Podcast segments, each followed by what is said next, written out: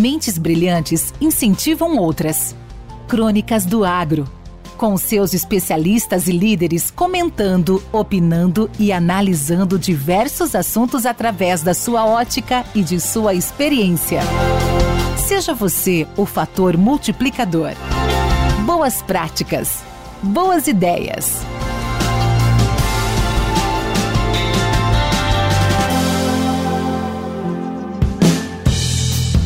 Caríssimos e caríssimas, a engenharia agronômica é a base do agro e o engenheiro agrônomo é o principal profissional desse setor.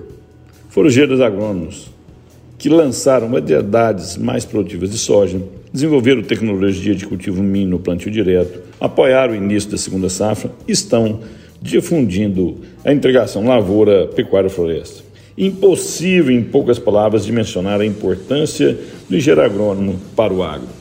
Contudo, nada é tão bom que não possa ser melhorado. Crônicas do Agro. A Faculdade de Engenharia Agronômica, que forma engenheiro agrônomo, é focada na produção, na produtividade e na produção sustentável da maioria das culturas. Contudo, a maioria desses cursos dá pouca importância à gestão financeira da atividade. Aspectos de fluxo de caixa, EBITDA, margem, taxa interna de retorno, quase nunca são abordados. Temos excelentes profissionais na área de produção, mas não temos o mesmo esmero em formar bons gestores financeiros. Quando abordamos as operações mais sofisticadas de hedge, hedge significa proteção. Quando abordamos essas operações mais sofisticadas de hedge, nas bolsas internacionais e na B três, aí sim se abre um precipício de conhecimento. Engenheiros agrônomos saem das universidades sem saberem em qual bolsa é precificado o seu produto e não tem conhecimento de bases, de hedge, margem das trades e das indústrias e vão desenvolver esse conhecimento só depois de atuarem no mercado.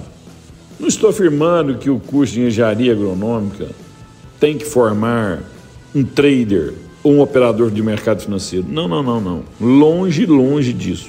Mas é importante que os profissionais formados nesses cursos tenham conhecimentos básicos do mercado de commodities.